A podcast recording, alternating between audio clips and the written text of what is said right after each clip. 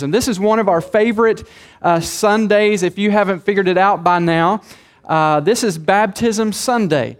And uh, we are, yes, we are going to celebrate here in just a few moments as we watch several uh, people take their next steps in their walk with God. And I tell you, as a pastor, really as a Christian, but specifically as a pastor, uh, days like this encourage me.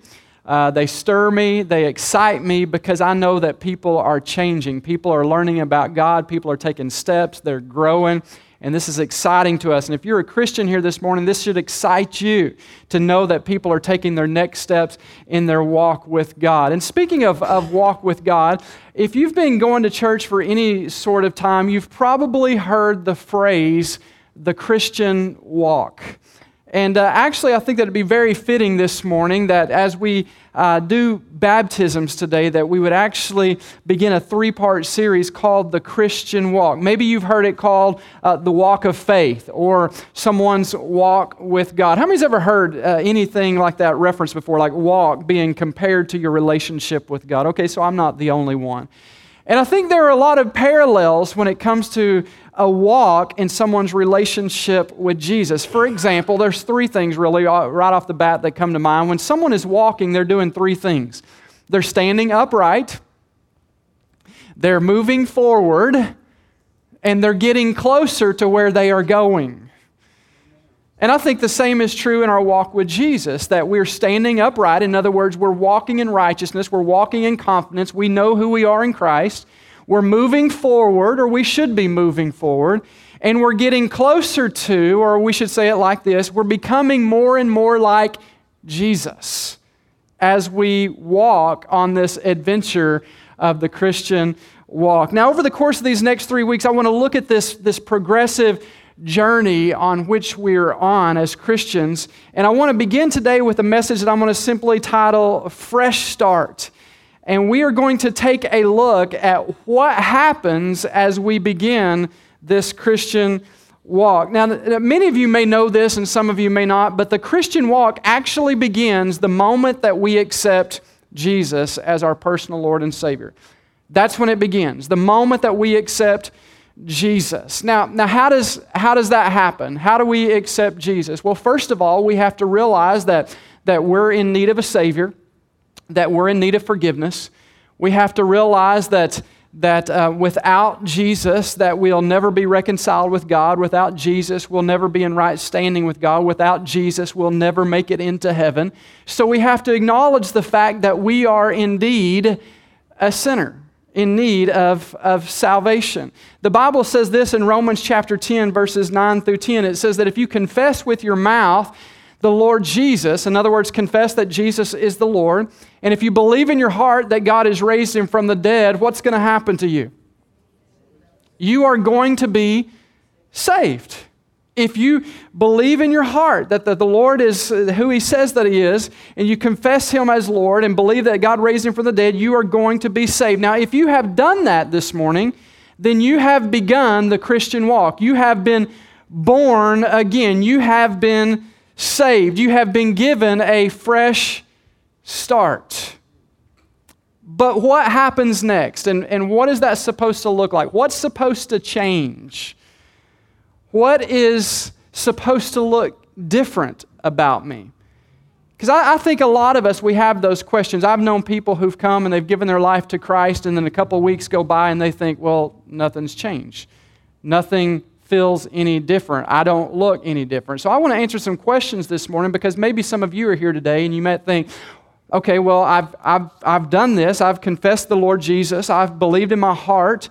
Uh, I've confessed him with my mouth. I have been saved, but nothing really is any different. And maybe if you maybe if you have those questions this morning, my intent today is to give you some some basic essentials to help you understand that if you have done this, you have, you have believed upon Jesus, you've began this Christian walk, and that you are changed, but there's something about you that you need to understand that not everything changes the moment that you give your life to Christ. There are some things that have to be uh, walked out in your life, and there's some things that you need to walk through and some disciplines that you need to implement in order to experience all the freedom that God has for you. Now, when we do give our life to Christ, we are saved, we are born again, but Many times we, we begin to ask the question, okay, well, I've given my life to Christ, but, but I still have these, these bad habits. I still have these temptations. I still have these impure thoughts. What in the world is going on? And when a lot of people have those questions, they begin to wonder and they begin to think, did I really get saved? And so I want to help you with that. I want you to open your Bibles this morning to 2 Corinthians chapter 5 verse 17. Many of you are not even going to have to open your Bibles. Many of you already know what this scripture says. And I would highly encourage you that, that you need to memorize this verse. This, as a child of God, this is a verse that needs to be in your arsenal of weapons. You need to know this verse by heart. Here's what the Bible says in 2 Corinthians 5 17. It says, Anyone who belongs to Christ has become what? A new person. The old life is gone, a new life has begun. Now, you, ha- you have to know this. As a Christian, you need to memorize this verse. If anyone is in Christ, or if anyone who belongs to Christ, if they've given their life to Christ, they have become a new person. The old life is gone, a new life has begun. But what does that mean? I don't know about you. Now, it's been several years since I've given my life to Christ. I did that many, many years ago. And the Bible tells me that I became a brand new person, but there's a lot of things that were very similar that did not change at the moment of salvation. In other words, I still had bad thoughts. I still would say some things that, that I shouldn't say. I still had some bad habits that, that, that followed me into this, this new journey. Is anybody hearing me this morning? There were some things that you would make you question. Well, I thought that I was saved. I thought I'd been given a new life, but yet I still find myself doing some of the old things. But the Bible says that if we belong to Christ and we're a new person, the old life is gone and a new life has begun. So, so what does that mean? What, what does that look like? What is it actually supposed to happen, or what does happen when I get saved? If I don't see a lot of things that are different, then what really happened? I want to take just a few moments here, and I want to, I want to give you an overview of the history of man and his relationship with God and, and why it is necessary for us to accept Christ as our Lord and Savior. One of the things that we have to understand is that that when God made the first human beings, Adam and Eve, when God made them, He made them perfect. They were perfect individuals. How do I know that? Because the Bible tells me that they were created in His image, in His likeness. In other words, they were created with His characteristics. They were created to bear His likeness. They were, they were created to enjoy the quality of life that God enjoys. They were, they were created to have eternal life. Man was never created to experience death. Man was never created to experience pain, never created to experience hurts or sicknesses. He was created to experience life and life to the full. So, what happened? What happened? Why, why, why, why do we not experience that? Why do we experience some of these things that I just mentioned there that man was never created to experience? Well, we know that the man disobeyed God's commands. He sinned. He went against God's instructions. And when he sinned, his sin brought all kinds of consequences into our world, including death, pain, and sickness. But not just physical death, really, more importantly, it brought spiritual death. When man sinned and disobeyed God, man was removed from God's presence. He could no longer walk in close fellowship with God. He could, he could no longer experience the joy of God's presence. And because of his sin, the consequences of sin, which included spiritual death, have been passed down to every human being on this planet. All of us. And as a result, everyone who is born today, and who was born yesterday, and three years ago, and five years ago, and who will be born next week, are born into sin. They are born in need of a Savior. They are born in need of forgiveness. Without a Savior, there is no hope of rest, restoration with God. Without a Savior, there's no hope of eternal life. Without a hope, there, or without a Savior, there's no hope um, of eternity with God. But the good news is found in John 3:16. Many of you know this. God loved the world so much that he gave his only son, that if we would believe in him, we would not perish but have everlasting life. That son that God gave to the world was who? Was Jesus. And Jesus willingly gave his life and died on the cross to pay for our sins so that we could be made right with God. All of our sin has to be paid for. And the way that it's paid for is through death. The Bible says in Romans 6:23, the wages of sin is what? Is death, but the free gift of God is eternal life through Christ Jesus our Lord. So when it comes to the payment of our sins, we have two choices. One, we can try to pay for our own sins by spending eternity in hell, or we can accept what Jesus has done to pay the penalty for our sins and trust in Him and be made right with God. Now, I don't know about you, but that second option is a lot better than the first. I'm going to trust in Jesus to make me right with God. That's what it means. When we trust in Jesus, we're making him the Lord of our life. Now, that word Lord, we don't use a whole lot today, but that word Lord simply means manager. Trusting in Jesus is to make him the manager of your life. That's what it means. When someone says, I've trusted in Jesus, that means that you have made him the manager of your life. In other words, he, he's the boss.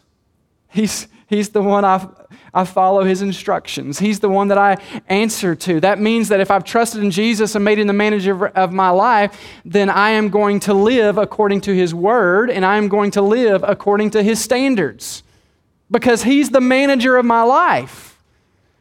He's the one that I choose to follow. And as you begin to do that, watch this, as you begin to make Jesus the manager of your life, you will begin to experience the life that Jesus wants you to have. Well, what kind of life does Jesus want me to have? Jesus said in John 10 10, I have come so that they might have life. And what kind of a life does he want us to have? Life to the full, an abundant life. Now, I think it would be safe to say this morning that not everyone in this room is living life to the full. Not everyone is enjoying this abundant life that Jesus has come to give. Not everyone is enjoying a life of freedom. Not everyone is enjoying a blessed life. Many of you in this room today are born again. Many of you are saved. You're on your way to heaven, but you're not experiencing this life right here that Jesus has come to give you. And I really felt deeply moved by the Holy Spirit this week to, to teach on this. There's a, a lot of people here, I'm, we're not questioning our salvation. We know we've given our life to Jesus Christ. We know we've begin this, begun this Christian walk. But why aren't we experiencing the freedoms that Jesus said that He has come to give? And my responsibility as your pastor is to teach you how to experience this life of freedom. That's, that's my role, is to teach you how to implement things into your life so you'll begin to unpack this life to the full that Jesus said that He's come to give you. So if you want to be taught this morning, Look at John chapter 4, verse 24. I want to show you something very interesting. The Bible says here in John 4 24, it says more than this, but I just want to stop right here. God is a spirit.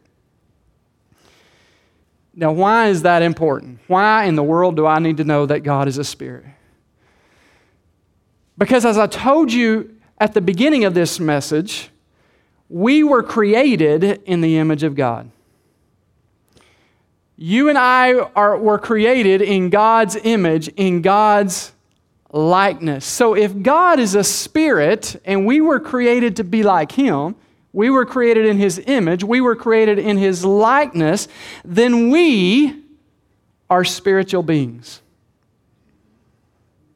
You, you have to know this, okay? I, I know for some of you it's like, well, this is weird. Am I a ghost? No, yeah You're a spiritual being. Now, we don't understand uh, everything about the Spirit. I, I don't claim to understand everything about it, but I do know that God is a spirit.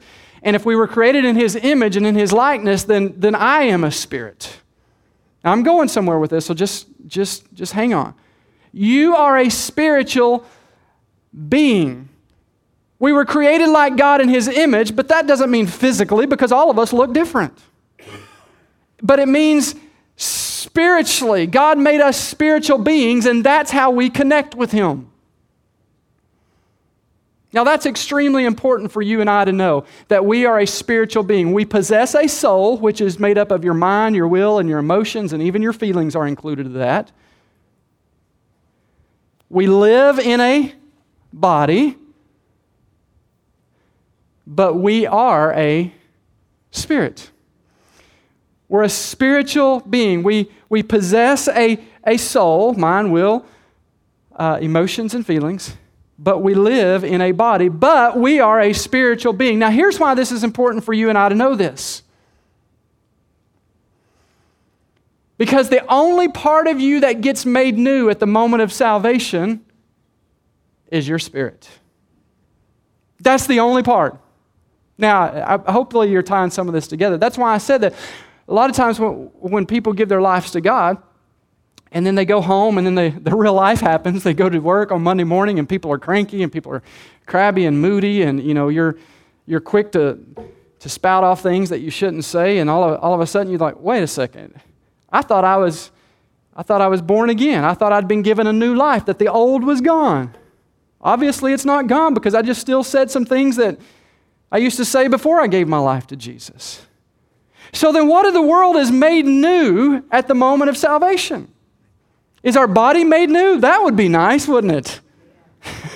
I think we, this church would be packed this morning. People would come. I need Jesus. I want to look different. Our, our, our thoughts don't get saved. Our emotions don't get saved. Our feelings don't get saved.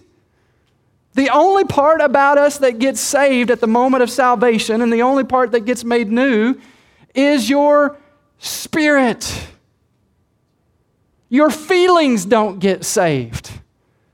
That's why you cannot let your feelings determine whether or not you're a child of God.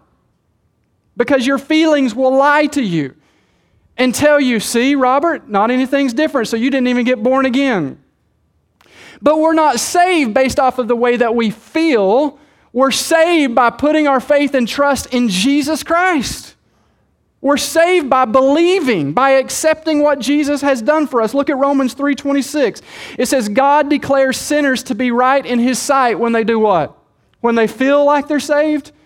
When, when, when they feel like they've been born again? No. He declares us to be right in his sight when they believe in Jesus when they trust in Jesus, when they put their faith in Jesus, when they get saved, when they begin that Christian walk. That's when God makes us right. Praise the Lord. Don't ever forget that because there are going to be times where your feelings are going to lie to you. You can't let your feelings define who you are. You can't let your past define you. You can't let who other people say you are define you. You're defined by the Word of God. The Bible says if I put my faith in Jesus Christ, I am a new person. You've been given a fresh start. Now, that's, that's a short summary of why we need Jesus and what happens when we receive Him. And, and this next part, as we begin this Christian walk, this next part is where your journey to freedom begins. And that's what I want to teach you this morning. That's where your journey to freedom begins. Jesus came to give us life to the full. Jesus came to give us a life of freedom. And that freedom happens as you begin to grow in Christ. Freedom happens as you begin to grow in Christ. I think one of the greatest illustrations, and I use this a lot in my messages, I use this a lot to try to explain um, the abundant life and living life to the full it's the illustration of Lazarus, uh, the dead man that Jesus raised to life. You can find this story in John chapter 11. Lazarus had been dead. Everybody say dead. He's dead for four days. And in verse 43 of John 11, it says this Then Jesus, he comes to the grave, Jesus shouted, Lazarus, come out. And the dead man came out. Who come out? The dead man came out. Watch this. His hands and his feet were bound in grave clothes. Is he alive? Yes. Is he free? No. He's still bound. But was the dead man raised to life? Absolutely. The dead man came out, his hands and feet bound in grave clothes. His face was wrapped in a headcloth. And Jesus told them, watch this, told the people this unwrap him and let him go. The dead man was raised to life, but he still resembled a dead man. He, he, he was alive, but he wasn't free. I, he's, he's wrapped like a mummy. He's, he's alive, he's breathing, but, it, but he's not free. There was another part of his journey that needed to take place. Are y'all tracking with me? He had been raised to life, but, but there was another part of the process that needed to happen. He still needed to get free. He still needed to experience that freedom. And I believe that this is where many of us are this morning. We've accepted Jesus, but we're not enjoying freedom. We're still depressed. We still struggle and, with anxiety and fears. We still struggle with bad habits. We still have addictions. We still have, you know, moody days. We still have times where we just lash out at people on social media. We, we're, we're just we're not happy in our marriages. We're not happy in our families. We're just, we're, we're, we're, we're born again, but we're not experiencing freedom. You've been made right with God, but you're not walking in the abundant life. Now, I'm going to share a principle with you this morning, and I've shared this many, many times, and it's a principle that I have learned to live by. And I believe that if you will embrace this principle, you will have a radical change in your life. And here's the principle. Are you ready? Here we go. The quality of life that you experience is determined by the level of commitment or level of discipline that you stay committed to. The quality of life that you experience is determined by the level of discipline that you stay committed to. If you want to experience health and physical fitness, then you have to commit to a certain level of discipline. You have to watch what you eat. You have to go to the gym and work out, or go walking or jogging. In other words, to experience that, that, that quality of life, if you want to experience health and, and physical fitness, you have to commit to certain levels of discipline. It doesn't just happen. Are y'all, are y'all awake? There are disciplines that have to be implemented in order to experience those benefits that you're looking for. And I believe the same is true when it comes to experiencing the freedom that Jesus wants you to have. You have to stay committed to a certain level of disciplines. Now, I'm not talking about being made right with God. We're not made right with God by committing to disciplines. We're made right with God, as we've already proven, when we believe in Jesus, right? But I'm talking about experiencing life to the full, experiencing the freedom, loosing ourselves from the grave clothes that we're still bound with there are disciplines that we need to commit to. Requires forming some new habits. Sometimes it requires hanging around a different group of people, letting go of some of the friendships that you have. But you need to know that your road to freedom can start today. It can start this morning. But it's going to start by you making up your mind that you're going to follow Jesus and you're going to commit to some disciplines so that your life can be different. Well, Scott, can, can, you, can you at least share some disciplines that we need to commit to so that we can begin experiencing this, this, this freedom? Yeah, I'm glad that you asked that because I would love to. I, I would love to share with you some disciplines that you can commit to in order to experience this quality of life that God has for you. Okay, we're talking about experiencing freedom. How many want to experience freedom in your life? I think all of us do. Okay, so let me give you three uh, disciplines that we can implement in order to experience the freedom that Christ has for us. And here's the first one write this down attend church faithfully. Aren't you thankful you came to church today? attend church faithfully. Be here every service. Now, I understand there are some times you're going to take vacation and there are some certain, certain things that, that you're just going to miss. I understand that, but you need to make every effort to be at church every single Sunday. And here's why. Because every single Sunday you are going to be taught the Word of God. And the Word is what transforms us. The Word is what changes us. The Word is what renews our thoughts so that we can think differently. The Word is what strengthens us. The Word is what brings encouragement. The Word is our source of hope. The Word is, is wisdom. The Word is everything that we need to live a life of freedom. And I can promise you this. Now, you, you may not like the way that I run a church. You may not like the way that I handle certain problems in the church or deal with confrontation, or you may not like certain things about me, but I can promise you this that when I stand up here on this stage, I am going to teach you the Word of God. I, I am going to teach you what God has laid upon my heart this week to share with you. I am going to teach you in a way that you can, it, there's going to be no excuse. Well, I just didn't understand what he was talking about. I'm going to teach you applications to, to implement into your life so you can put this into practice and walk it out. That's my role. That's my gifting is to teach you the Word of God. So there are several verses in the Bible that show us how important the Word is, but there's one particular verse or passage of Scripture that really spells it out, and I want to read it to you. In fact, we read this last week, but I want to uh, read it again. Proverbs chapter 4, verse 20 through 22, it says this My child, pay attention to what I say. Listen carefully to my words. Don't lose sight of them. Let them penetrate deep into your heart. Talking about the Word of God. Why, why do we need to do that? Because they bring life to those who find them, and the Word brings healing to our bodies. This is, why, this is why it's so important to commit to attending church faithfully so we can be taught the Word of God because that Word is going to bring life to those who will find it and it's going to bring health to our bodies. Wow, that one, that one passage of Scripture right there makes me want to be at church every single time the doors are open so that I can be taught the Word of God. The Word is important. And that's what we're going to do here is we're going to teach the word of God. Here's the second principle that we need to, to commit to in order to experience a life of freedom. That's to pray every day. Pray every day. Prayer is simple communication with God. That's all it is. It's simple communication with God. And just like with any relationship, communication is vital.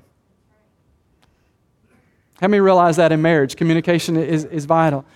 Without communication, the relationship grows stagnant. And when your relationship with God grows stagnant, you have no supernatural strength working in your life. Write this down. Prayer is an access point that connects us with the supernatural.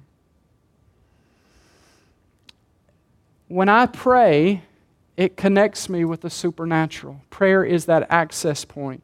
And when I get connected with the supernatural, supernatural things happen. Depression is dispelled. Strongholds are, are, are destroyed. Addictions are broken. Marriages are healed. Families are restored. When we connect with the supernatural, supernatural things happen. Now, prayer, a lot of times we prayer prayer scares us, and, and if you've ever tried praying, you know it, it can be difficult. But it doesn't have to be difficult. It doesn't have to be awkward. In fact, I believe there are some things that we can that we can grab a hold of to make prayer um, uh, easy and even enjoyable. Somebody's like, I don't know if prayer is ever enjoyable. It can be enjoyable. There, there are three things I want to share with you real quick. Three, three things that I have learned that have helped me to develop a su- successful prayer life. And these are three things I believe I've shared before, but I think it's fitting to share them this morning. Three th- keys to developing a successful prayer life. Number one, prayer has to become a priority. It has to become a priority.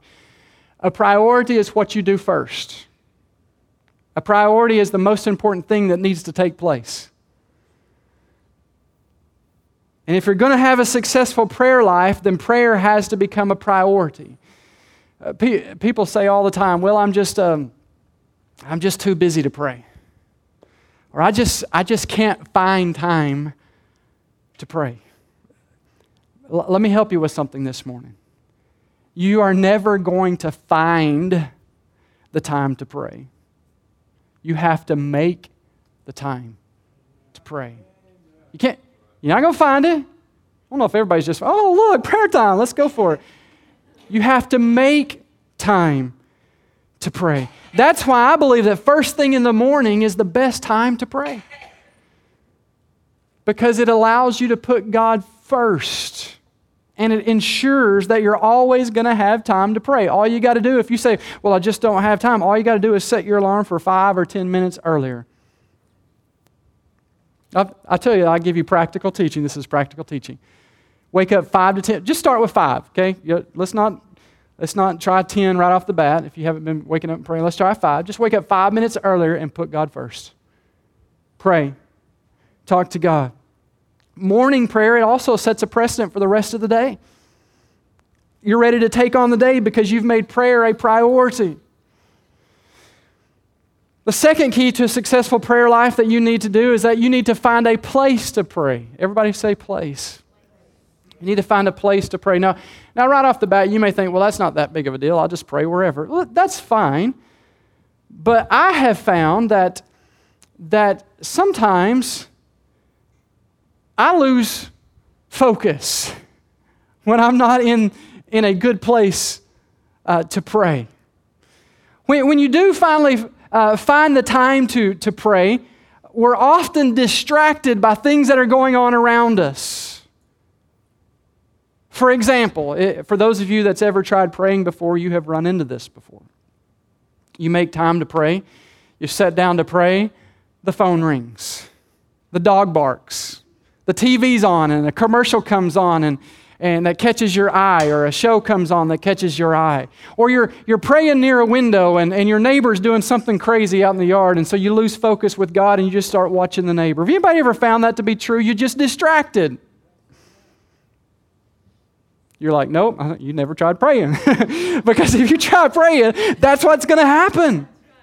So you have to find a place to pray. Maybe it's your closet.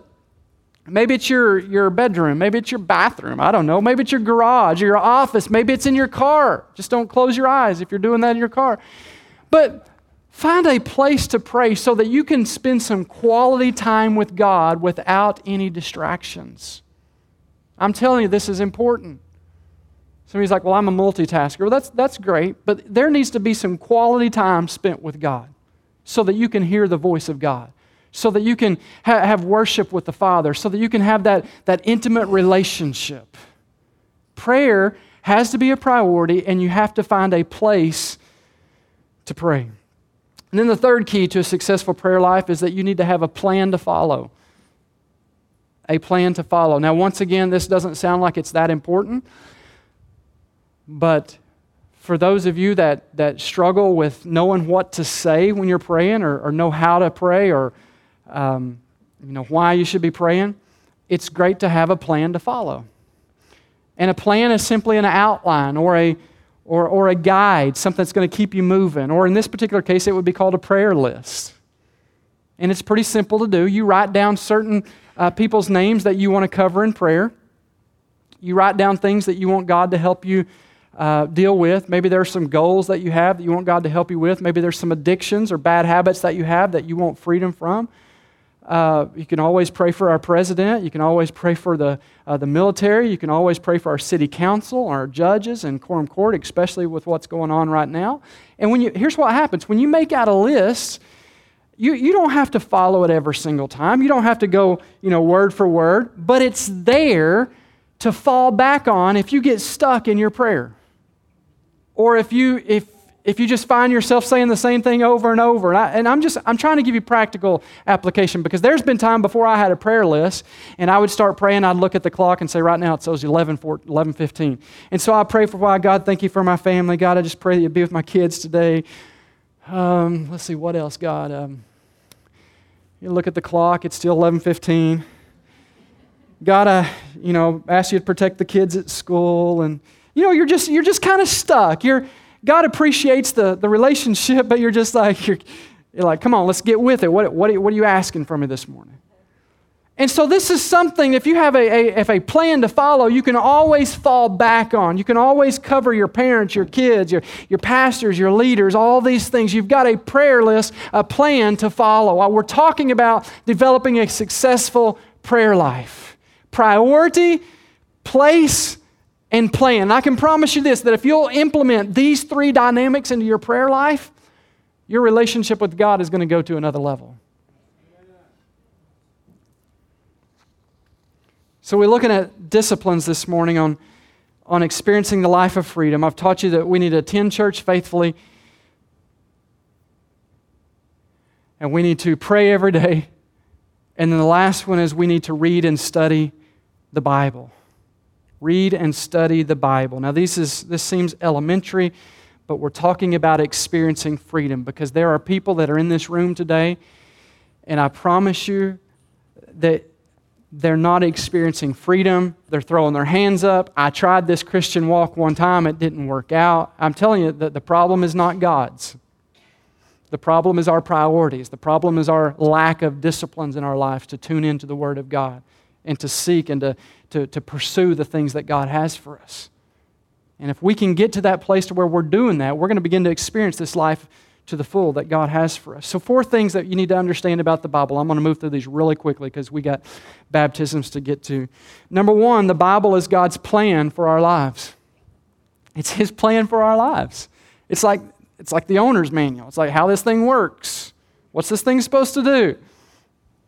What's my purpose in life? Well, there's a good book to read to discover your purpose in life. It's called the B I B L E.